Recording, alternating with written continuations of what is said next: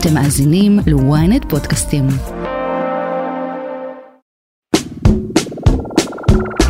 היי, אני אושרית גן-אל, ברוכים הבאים לריפרש, פודקאסט הטכנולוגיה של וויינט.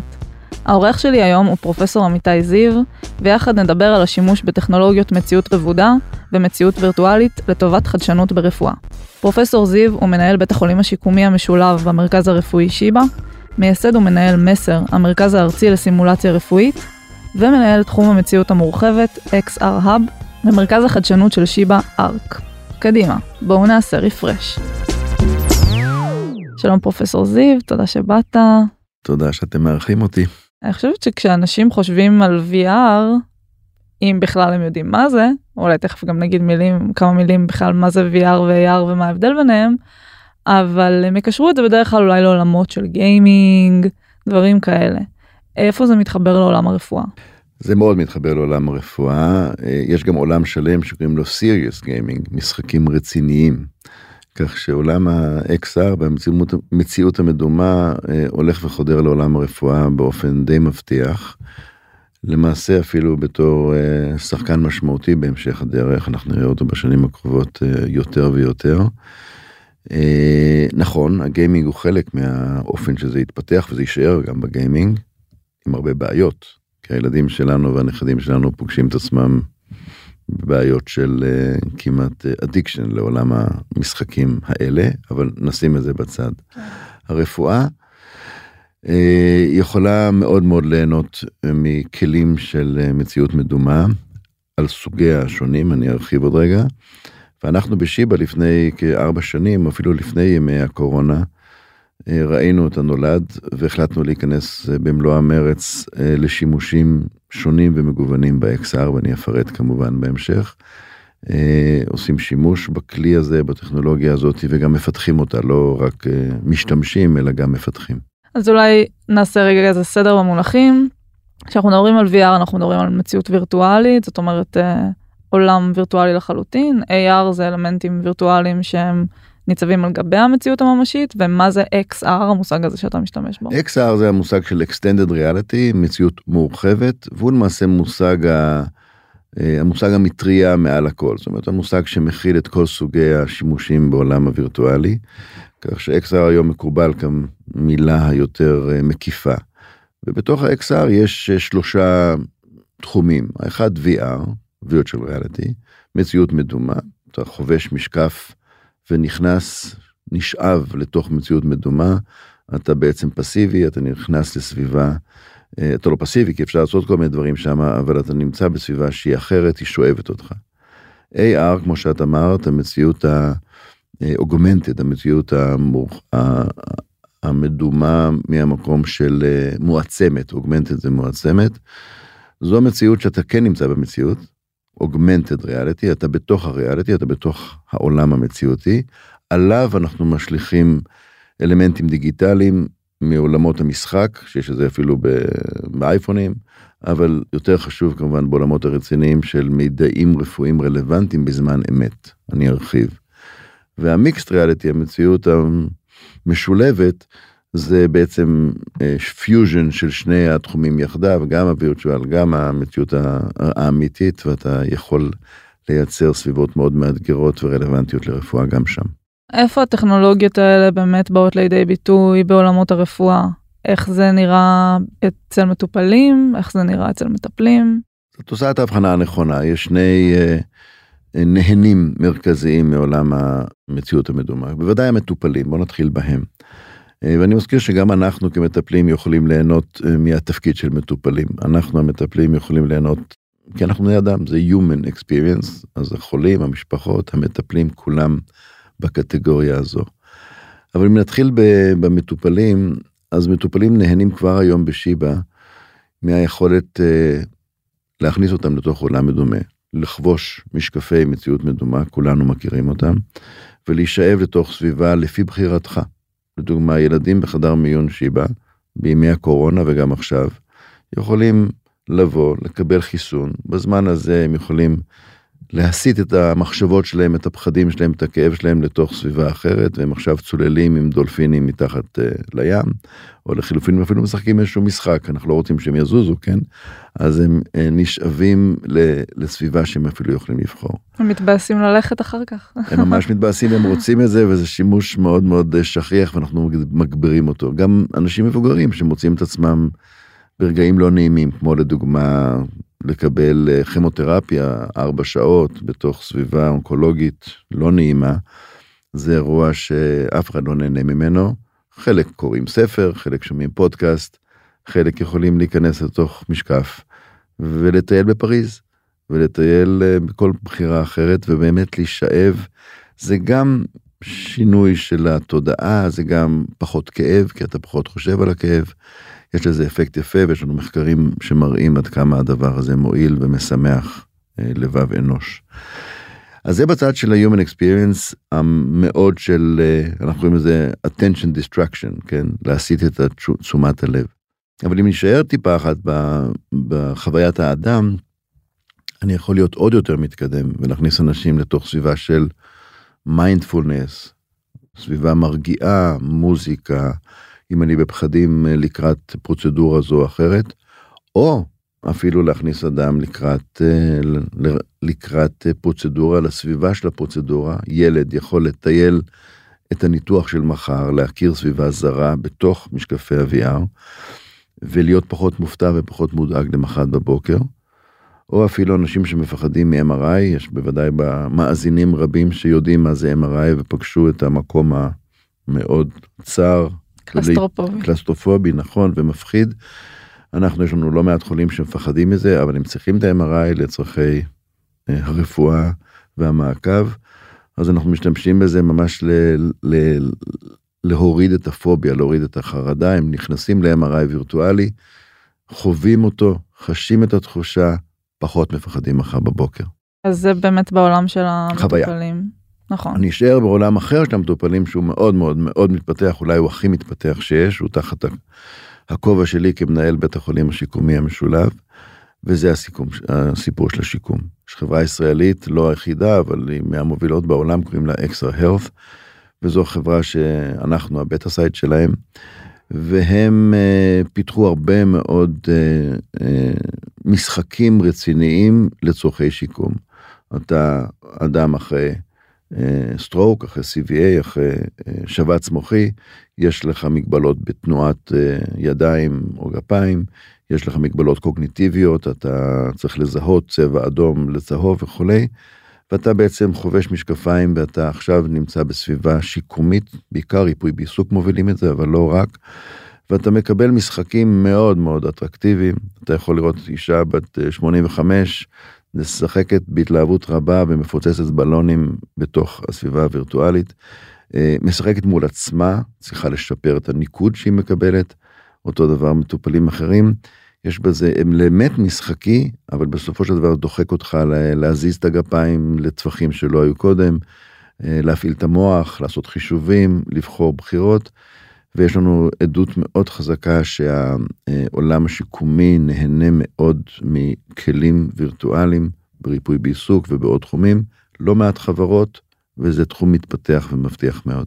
זאת אומרת, זה בעצם לקחת את החוויה הזאת שיכולה להיות מתסכלת, כואבת, רפטטיבית, ובאמת לתת לה איזשהו אלמנט כיפי פתאום. ממש כיפי. ואתה רואה חיוכים על השפתיים של, על פניהם שמטופלים דואבים, ולפתע הם נמצאים בסביבה שמאתגרת אותם, והם נהנים מזה, וזה מדבר מגילאים צעירים וכלה, ואנשים מאוד קשישים אצלנו בשיקום רפואת הגיל השלישי, שיקום גריאטרי, אתה רואה יותר ויותר אנשים שמבקשים את זה, נהנים מזה, ואגב, את זה גם אפשר לקחת הביתה, כי המשקפיים גם זמינים לא רק בבית חולים, הם זמינים גם מהמדף, אנחנו כמובן מעדיפים, וזה קורה כבר בבתים, אנחנו מעדיפים שזה יהיה באיזשהו ביטחון שהם עושים את הדבר הנכון ולא נופלים, שהם עושים את זה בישיבה, יש גם אנשים שמקבלים סחרחורת מהמשקף הזה, אבל רובם המוחלט מתארגן על זה יפה ונהנה מזה גם בהמשך הדרך.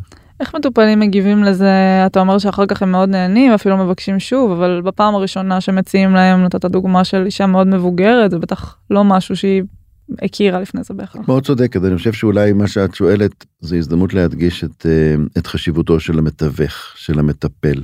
זה לא בא להחליף את המרפאה בעיסוק, או את הפיזיותרפיסט, או את איש הרפואה שמתווך את התחום. ולכן אנחנו עוסקים לא מעט בללמד את אנשי הרפואה, אני מנהל בשיבה את מקצועות הבריאות, מקצועות הרפואה, אותם מקצועות שבשיבה יש 1,000 אנשי רפואה שאינם רפואה או סיעוד. והחבר'ה האלה הם בדרך כלל צעירים יותר, הם בדרך כלל לא מפחדים מטכנולוגיות, ויחד עם זאת, אם הטכנולוגיה לא מספיק יציבה ולא נותנת את התפוקות, אז הם בעצמם ינטשו אותה מוקדם מדי. אז חלק גדול מרצונו או מוכנותו של חולה להתמודד עם הכלי הזה, מבוסס על יכולתו של המטפל או המטפלת, להנגיש אותו בצורה ראויה, ושם זה קורה משום שהטכנולוגיה עוד לא מדברת בעצמה שלוקחים אייפון, גם איש קשיש לא לוקח אייפון ומתחיל לשחק איתו. אז צריך לתווך את זה, ועל זה אנחנו עובדים לא מעט, על התיווך. כן, אז ככה זה נראה מהצד של המטופלים, ולאיזה צרכים אתם משתמשים בזה עבור רופאים או אנשי טיפול אחרים? אז בצד הרפואי באמת הפלטפורמה שאני מנהל בשיבה בין השאר, של מסר, המרכז הארצי לסימולציה רפואית, זה מרכז מאוד מאוד ייחודי, מהראשונים בעולם, ו20 שנות פעילות שמתעסקת בנושא של הכשרת אנשי הרפואה, להיות טובים יותר בבואם לטפל בחולים עצמם. אז להנגיש להם כלים, לאמן אותם להיות טובים ומוכנים ובטוחים יותר בבואם לטפל במטופלים. אז מסר אגב, זה המרכז סימולציה רפואית, אבל הוא גם מחביא בתוכו את המסר החינוכי ערכי החשוב של בוא נתאמן לפני שאנחנו רואים חולים אמיתיים ונהיה מוכנים יותר. בוא נטעה בעין במקום בטוח, ויותר חשוב בוא נטעה בהי על הטעות ונעשה רפלקציה. זה הרעיון של מסר, בא מימי חיל האוויר ששם הייתי בעבר.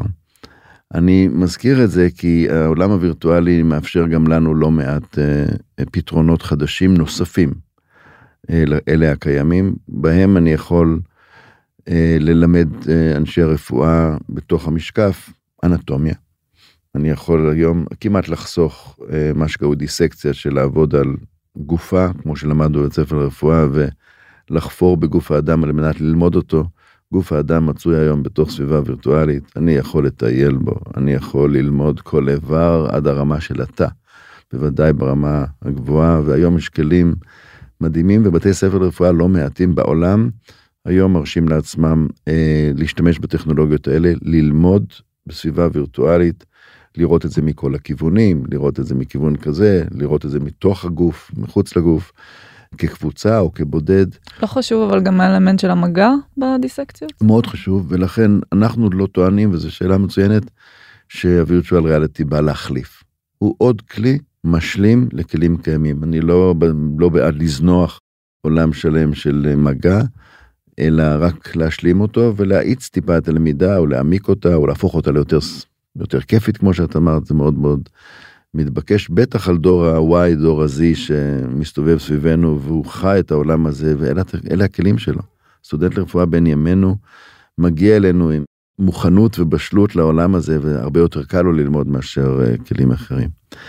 אז כלום אחד זה באמת הלמידה. אז היום, בעולם ה-VR של המטפלים, אני יכול מלימוד די פסיבי, שלהיכנס לתוך הסביבות וללמוד, דרך כמובן לימוד אקטיבי של פרוצדורות, או סדר הפעולות. היום אני יכול להיכנס לחדר ניתוח דרך משקפי ה-VR, ולעשות ניתוח אורתופדי. יש לא מעט חברות שמאפשרות לנו ממש לבחור את הכלי הנכון, זה גם מיומנות, לחתוך במקום הנכון, אפשר גם לחוש מגע אגב, ב-VR יש גם אפשרות הפטית קוראים לזה, שבהם שאתה נוגע במקום הווירטואלי, אז אתה חש עצם או אתה חש רכות יותר של אור, יש את הכלים האלה והם כבר משולבים במכשירים, ואתה ממש יכול ללמוד לא מעט פרוצדורות רפואיות בסביבה וירטואלית עם המשקף. אבל, מסר כבר מעל 20 שנה משתמש גם בכלים וירטואליים, חברה ישראלית בשם סימביוניקס, נרכשה על ידי Surgical Science, חברה מאוד מאוד רצינית, שבהם אני היום יכול ללמד כירורגים בלי המשקף. אני יכול לתת להם על מסך, שבמקום לראות את גוף האדם בלפרוסקופיה, אתה רואה סביבה וירטואלית בלפרוסקופיה. לפרוסקופיה זה הניתוח הזעיר פולשני. אתה נכנס, מצלמה רואה את גוף האדם מבפנים, ואתה מנתח. רוב הניתוחים נעשים כך היום. אז זה בעצם כבר המציאות הרבודה. לא, זה דווקא לא מציאות רבודה, זה מציאות וירטואלית, אתה מנתח בתוך מציאות וירטואלית לחלוטין, אבל על מסך, לא דרך המשקף, ואתה מוציא כסמרה, אתה מתקן הרניה, אתה עושה פרוצדורות, הכל קורה בתוך מסך, כך גם מנתח היום, המנתח השגרתי. לתוך זה אני יכול לשים משקף, והנה המנתח עכשיו גם מנתח, אבל הוא גם מסתכל למינה ושמאלה, והוא רואה אח או אחות, הוא רואה את הסביבה, מישהו צועק, יש רעש, יש מוזיקה, ואתה למעשה מכניס אותו לתוך סביבה עוד יותר אותנטית ועוד יותר אמיתית, כך שהוא מנתח ולומד את הניתוח.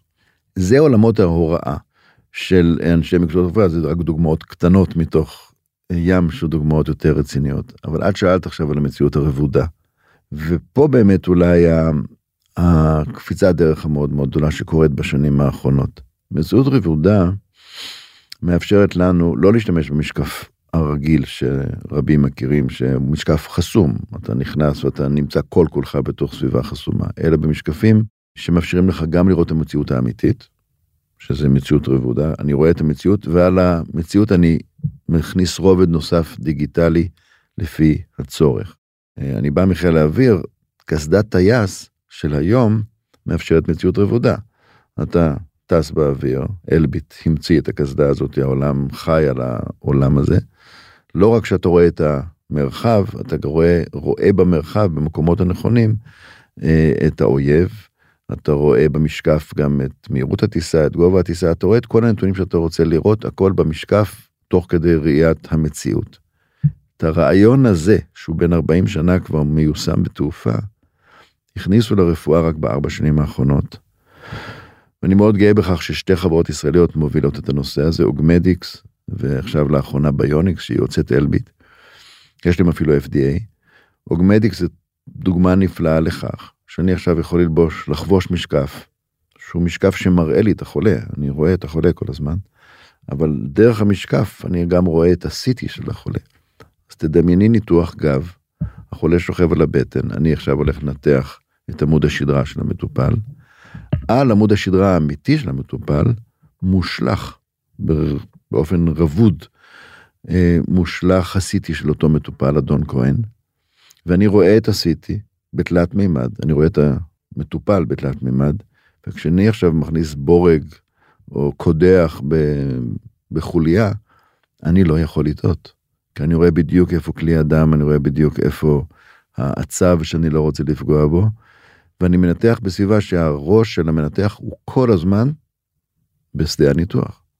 כי היום רוב המנתחים מסתכלים על שדה הניתוח, בעיניים נטולות משקפיים, הם רואים את שדה הניתוח, הם רוצים לדעת לדוגמה איפה המיקום המדויק, מסתכלים ימין על המסך האחר, מה לחץ דם, מסתכלים על מסך שלישי, הכל נמצא בתוך סביבת הניתוח. מאוד דומה למה שתעופה עשתה לפני 40 שנה. וזה מאוד מבטיח, כי זה גם משפר דיוק, גם משפר בטיחות. ריכוז. ריכוז, מאוד נכון. ואת יודעת מה, זה אפילו משפר דבר מאוד מאוד חשוב, שקוראים לו פרודקשן של תפוקות. כי אם לפני כן עשיתי את הניתוח הזה בתנאים אלו ואחרים, והייתי צריך הרבה יותר עזרה מהצדדים, עכשיו יש לי את רוב הנתונים בזמן אמת, אני הרבה יותר בטוח, ויש לנו נתונים יפהפיים בשיבה, על ניתוח מסוים שהיה לוקח שעה, היום הוא לוקח כמעט 20 דקות, ניתוח וואו, של הכנס מאוד. מאוד משמעותי, ובעבר היינו צריכים להקרין, הרבה הקרנה בשביל למצוא את המקום המדויק של המקום שאתה צריך נניח להחדיר מחט לאזור עצם הזנה, והיום אנחנו עושים את זה בביטחון רב, כי אתה עם משקף, ואתה רואה HoloLens, ואתה רואה את המיקום, בזכות העובדה שעשיתי מושלח על החולה. לא בלי בעיות, זה עוד לא סגור, יש שם הבעיות של המיקום מדויק, יש עוד הרבה אתגרים טכנולוגיים, שידייקו את זה וישפרו את זה, אבל אנחנו בהחלט בכיוון. אתה אומר שזו טכנולוגיה שקיימת כבר עשרות שנים, איך אתה מסביר את זה שהגיע לעולם הרפואה בכזה איחור? תראי, עולם הרפואה יותר מאתגר מעולמות התעופה, שאלה מצוינת, ואחד הסיבות שהרפואה היא גם מקצוע הרבה יותר שמרני. בוא נכיר בעובדות. תעופה מקצוע של 100 שנה. האחים רייט המריאו לפני, בתחילת המאה ה-20, ובתוך שנים ספורות התעופה שהתרסקה מהר מאוד בשנים האלה, ומצאה את עצמם במאבק של הכשרת טייסים וכולי, התחילה להשתמש בסימולטורים, מה שהרפואה עושה בשנים האחרונות, בסך הכל 20 שנה, והסימולציה נכנסת ככלי אימון חשוב, התעופה עשתה את זה לפני 100 שנה, התעופה קידמה עניינים של בטיחות יותר מהר מאיתנו, אנחנו 5,000 שנה, כגיל האנושות, והיום במאה ה-21 אנחנו עושים פעולות רציניות מאוד לעשות undoing של הרגלים לא טובים שבעבר אפיינו אותנו, וכך גם הפתיחות לטכנולוגיה. יש יותר פתיחות לטכנולוגיה ברפואה, והטכנולוגיה הזו של מציאות מדומה, מורחבת, רבודה, כל מה שדיברנו, היא שחקן משמעותי שגם משתפר כטכנולוגיה, הוא בהחלט מאפשר לנו יותר שימוש רלוונטי לענייננו. דיברנו קודם בשיחה המקדימה שלנו גם על היכולת לקחת את ה-VR כדי לשפר את האמפתיה של המטופלים. יפה וטוב שהזכרת לי.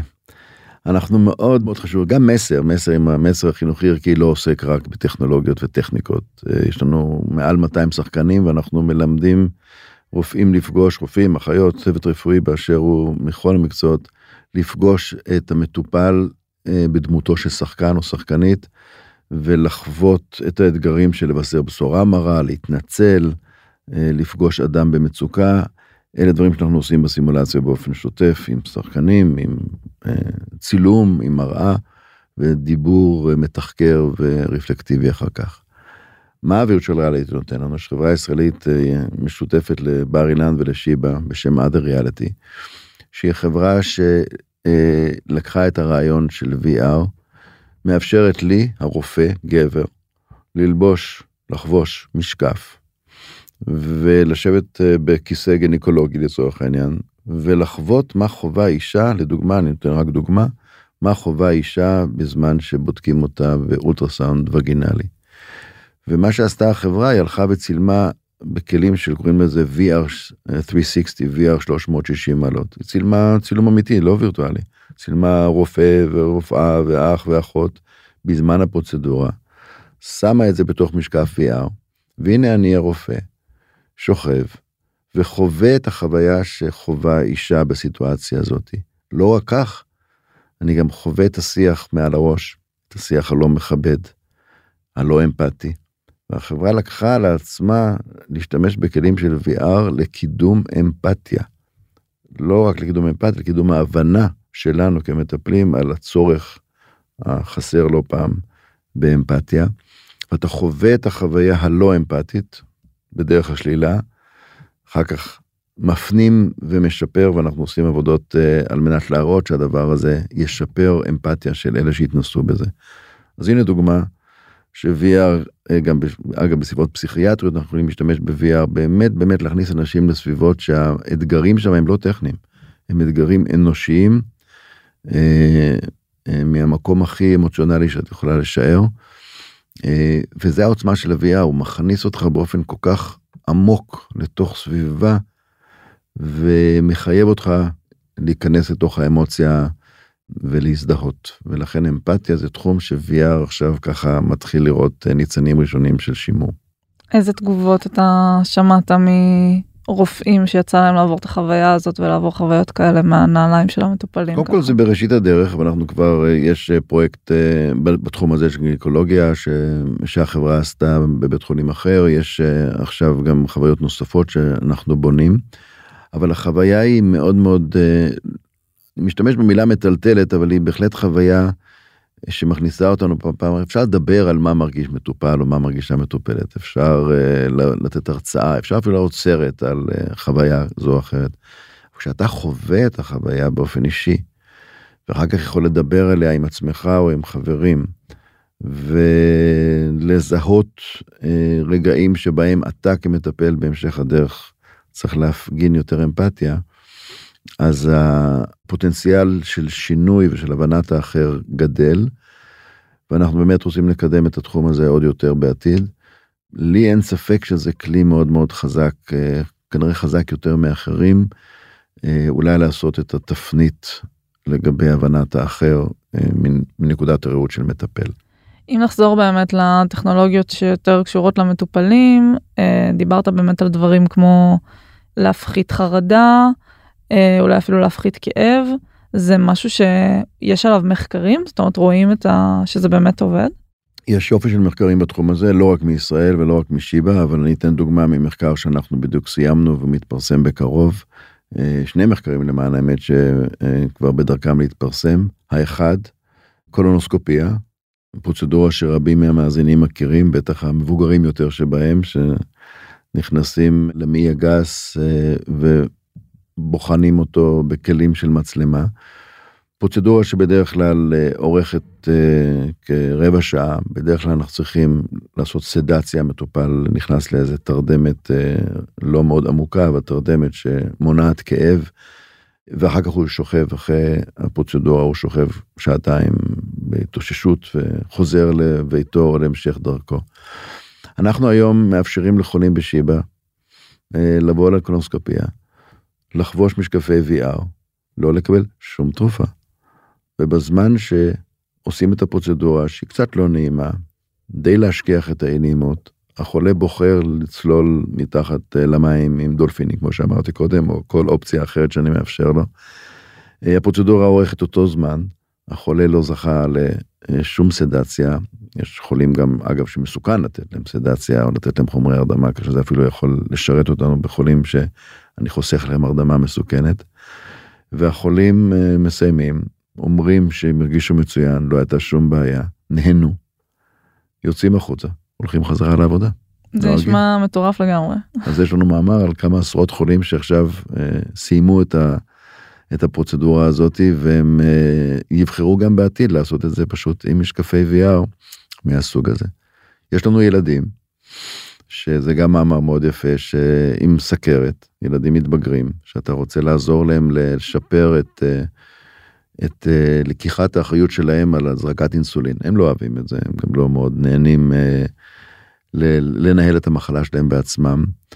ואנחנו נתנו להם את המשקפי VR, והם בבית נכנסים לאיזה מיינדפולנס עם כמה מהאופציות שיש להם, רגע לפני שהם נותנים את הזריקה לעצמם.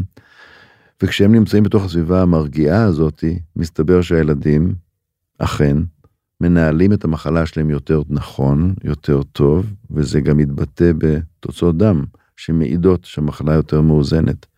VR בבית משרת אותם לשפר את יכולות הניהול מחלה של עצמם, ובהמשך גם כנראה שהם יסירו את המשקפיים, והם יוכלו לנהל את הדברים הזה, מין כלי לעשות גשר יותר טוב להמשך הדרך. איך אתה הגעת לכל התחום הזה של לקדם את הטכנולוגיות האלה ברפואה? אני הגעתי לעולם הזה של, אני הזכרתי את זה קודם, הייתי איש חיל אוויר, אני רופא ילדים, אבל שנים רבות מחיי טסתי בטייסת שנים רבות. וכשאתה עובר מתעופה לרפואה, אתה חווה, הייתי אומר, שוק תרבותי, כי אתה רואה שהתעופה התבגרה מהר מאוד לכדי הוראה והכשרה, ויותר מזה אפילו סרטיפיקציה, הרשאה, פורמלית לך לטוס או לא לטוס, בזכות אימון סימולטיבי שגם בודק את מוכנותך המקצועית. בהרבה מאוד היבטים אגב, לא רק היבטים של מיומנות, אלא גם בהיבטים רכים של עבודת צוות ושל ניהול צוות, והרבה מאוד דברים שהתעופה אימצה מוקדם מאוד. כך שחזרתי לארץ אחרי הרבה מאוד שנים שהייתי בארצות הברית, והתעסקתי בסימולציה רכה עם שחקנים, ובסימולציה מתקדמת עם חברים מחיל האוויר אל רפואה, הקמנו את מסר כמקום שבאמת מנסה לשנות דרמטית את האופן שבו הרפואה לוקחת אחריות על הכשרת אנשי הרפואה שבה. גם בכלים רכים, שחקנים, אנחנו אחד המעסיקים הגדולים של שחקנים בארץ, שמפגישים אותי עם תרבויות שונות, עם גילאים שונים, עם מורכבויות אנושיות שונות, וגם בכלים, זה היי-טאץ'.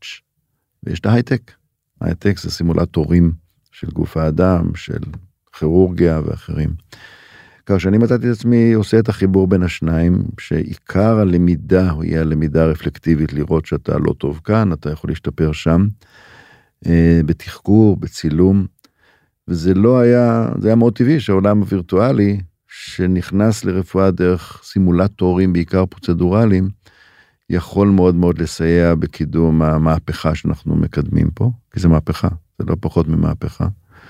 וכשאנחנו הקמנו את ARC, את מרכז האינוביישן, מרכז החדשנות של שיבה לפני 4-5 שנים, היה ברור שהעולם הווירטואלי, הדיגיטלי הווירטואלי, הוא עוד כלי חשוב לצד AI, בינה מלאכותית ולצד Big Data ועוד הרבה נושאים אחרים. לקחתי על עצמי את העניין של XR, גם כי אנחנו עושים את זה במסר בלאו הכי, אבל גם כי הם מטפלים שונים בשיבה נהנים מזה. ואני מאוד מאוד גאה לראות את כל השילוב של כל הדברים יחדיו, לכדי עשיית טוב ככלל. אני כן רוצה להגיד עוד משהו שקשור ל-AI ברשותך. כי נכון, אני בטוח שאת רוצה לשמוע איך ה-AI, הבינה המלאכותית או הלמידת מכונה, נכנסים לעולם הזה.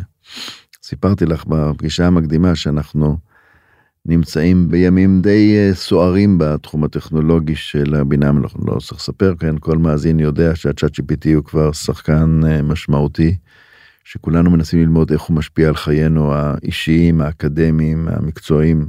כולם נוגעים בזה ברמה הזו או אחרת. אני בטוח שיש כתבות בוויינט ש-ChatGPT סייע לערוך אותם, אם לא כתב אותם בעצמו. אני מקווה שלא. אני לא שידוע לי, אבל אנחנו בהחלט כותבים על זה. לא אמר, אפשר לכתוב על AI, אבל את יודעת היטב שהסתיימה שביתת התסריטאים בהוליווד, אחרי חצי שנה או יותר אפילו, והשביתה הזאת הסתיימה, כי הם פחדו פחד מוות, שה-ChatGPT יכתוב תסריטים, וחברות ההפקה יתחילו לעבוד עם הבינה המלאכותית ולא איתם. והם זכו להישג מאוד גדול, כי הם יצרו שמה, שהבינה המלאכותית, עוד אנחנו לא יודעים איך היא תשפיע עלינו, אבל היא ללא ספק כבר משפיעה. בשבוע שעבר נתתי הרצאה בין השאר גם על הנושא הזה בארצות הברית, שנוגעת באיך הבינה המלאכותית יכולה להשתלב דווקא ב-XR, ולא, ואני חושב שאנחנו נמצאים במקום מאוד מאוד אופטימי בהקשר הזה, כי עד לפני כמה חודשים, החסם הגדול ביותר של עולם המציאות המדומה היה תוכן. היינו זקוקים ללכת לסטודיו ולבקש ממנו לייצר לנו סביבה מלאכותית של עולם הרפואה נניח, ולהכניס אחות לתוך הסביבה הזאת וללמד אותו או אותה בסביבה וירטואלית, אבל הרבה מאוד כסף, הרבה מאוד זמן, מורכבות הפקתית לא פשוטה. זה היה חסם אחד. והיום יש כמה כלי virtual reality שה-AI עוזר להם. את יודעת שאפשר לייצר תמונות ב-ChatGPT, היום אפשר לייצר גם סביבות בכלים של image building, של בניית שדות תלת-ממדיים. אפל יצא לא מזמן עם כלי פלטפורמה שעליה אפשר אפילו באייפון 15 להכניס סביבות תלת-ממדיות.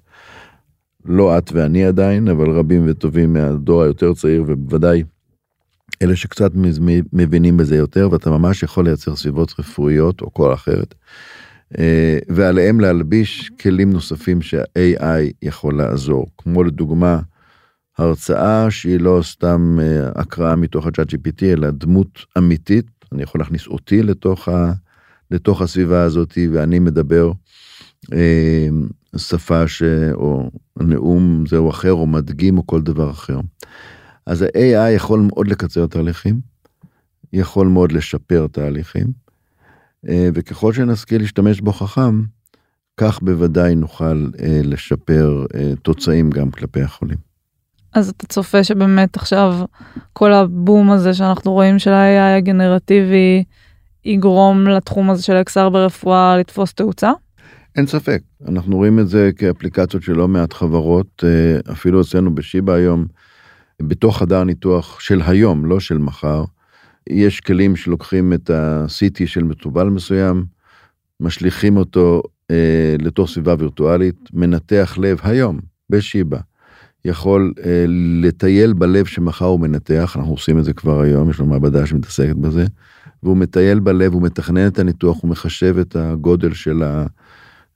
מסתם שהוא עומד להחליף, זה עדיין בלי AI, מחר בבוקר הוא כבר נכנס לחדר ניתוח עם אותו משקף, ו-AI מזהיר אותו מאיזה כלי דם שהוא לא רוצה לפגוע בו, כי הוא יודע לזהות אותו, ואנחנו מתחילים לראות כלים גם בתכנון, בכלים וירטואליים, כי זה הכל כבר נמצא שם, אבל יותר מזה אפילו כלי עזר, assist devices, בתוך חדר ניתוח, שיתריעו בפנינו על פעולה לא נכונה, על התקרבות לכלי דם מסוכן, ו-AI ללא ספק יהיה כלי עזר, אני חוזר ואומר, משלים, מסייע, לא מחליף, גם הכלי הרובוטי, הוא לא בא להחליף, איש בן אנוש יפעיל אותו, אבל בן האנוש יזכה ללא מעט סיוע, מכלים של בינה מלאכותית, סביבה וירטואלית, בעיקר אוגמנטד רבודה, וכמובן machine learning, כמו שאנחנו קוראים, למידת מכונה. ככל שיותר דאטה נכנס לתוך העולמות האלה, כך הדיוק של העולמות האלה משתפר, כמו שלמדנו בצ'אט GPT, כך זה גם ידייק את עצמו בתוך סביבה אנושית. אז אני אופטימי. שאלה לסיום, מעניין אותי לשמוע, יש באמת כל מיני תחזיות על איך טכנולוגיות AR ו-VR הולכים לשנות את החיים שלנו, בתור מישהו שככה מכיר ומתעסק בזה, חוץ מרפואה, איזה תחומים אתה צופה שהשתנו בשנים הקרובות? אז זה הזדמנות גם להגיד את הדברים שאנחנו מפחדים שהשתנו לרעה, אבל לפני שנדבר על השתנות לרעה, אז קודם כל, בכוחנו לנהל את הטכנולוגיה הזאת כך שהיא תעשה טוב, וזה לא בטוח שאנחנו נצליח, אבל אני אומר את זה בהרבה כאב, אנחנו יודעים שהאקדמיה היום מבועלת מהצ'אט GPT, הם צריכים לנהל את איך הסטודנט הנוכחי כותב לבד או לא לבד, ולומדים את זה. אז השתנו, האקדמיה תשתנה משמעותית, באשר היא, לא ברפואה. אין ספק שהמרצים, אני פרופסור באוניברסיטת תל אביב, ואנחנו נשלחתם סטודנטים שלנו לעשות עבודות בידיעה שה-AI הוא שחקן שם. הם יצטרכו להראות יכולות גדולות יותר מהסטודנט שישב לפני כן ועשה עבודות דרך הספרייה הדיגיטלית, עכשיו הוא כבר יעזר בהרבה מאוד כלים.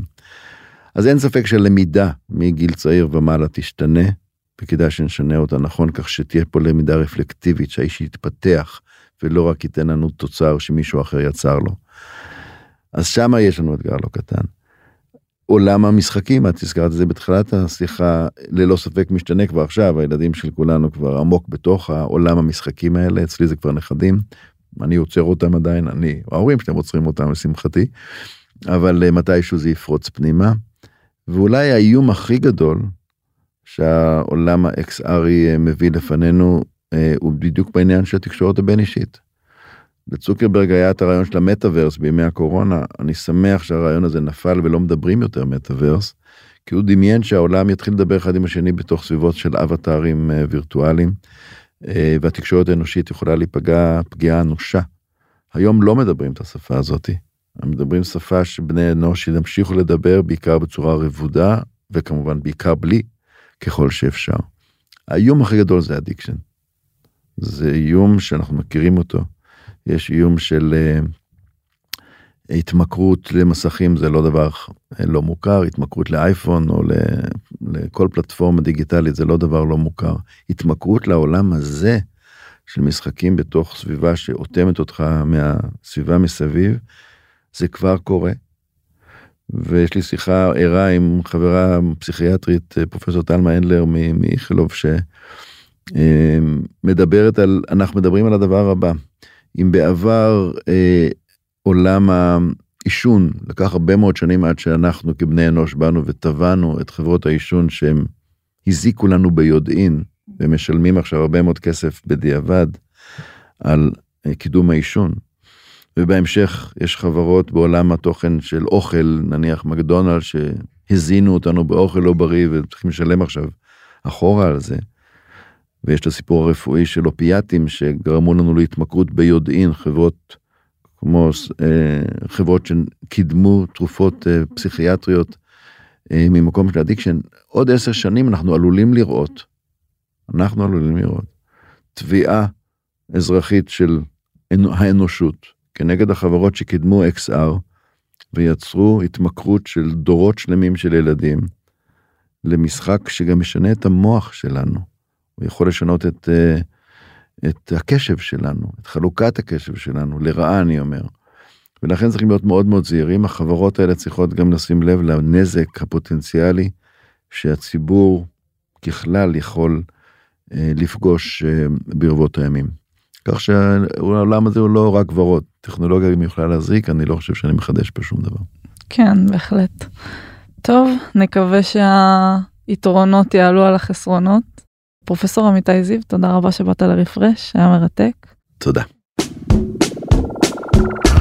עד כאן ריפרש להפעם. כדי להאזין לפרקים הבאים שלנו, עקבו אחרינו בוויינט, בספוטיפיי, או איפה שאתם שומעים פודקאסטים. דרגו אותנו באפל פודקאסט ובספוטיפיי, ותשלחו את הפרק לחברים שחייבים לעשות ריפרש. נשמח לראות אתכם גם בקהילת ריפרש בפייסבוק. עורך הפודקאסטים שלנו הוא גיא סלם. תודה לאורח שלנו פרופסור אמיתי זיו. אני אושרית גנאל, להתראות בשבוע הבא.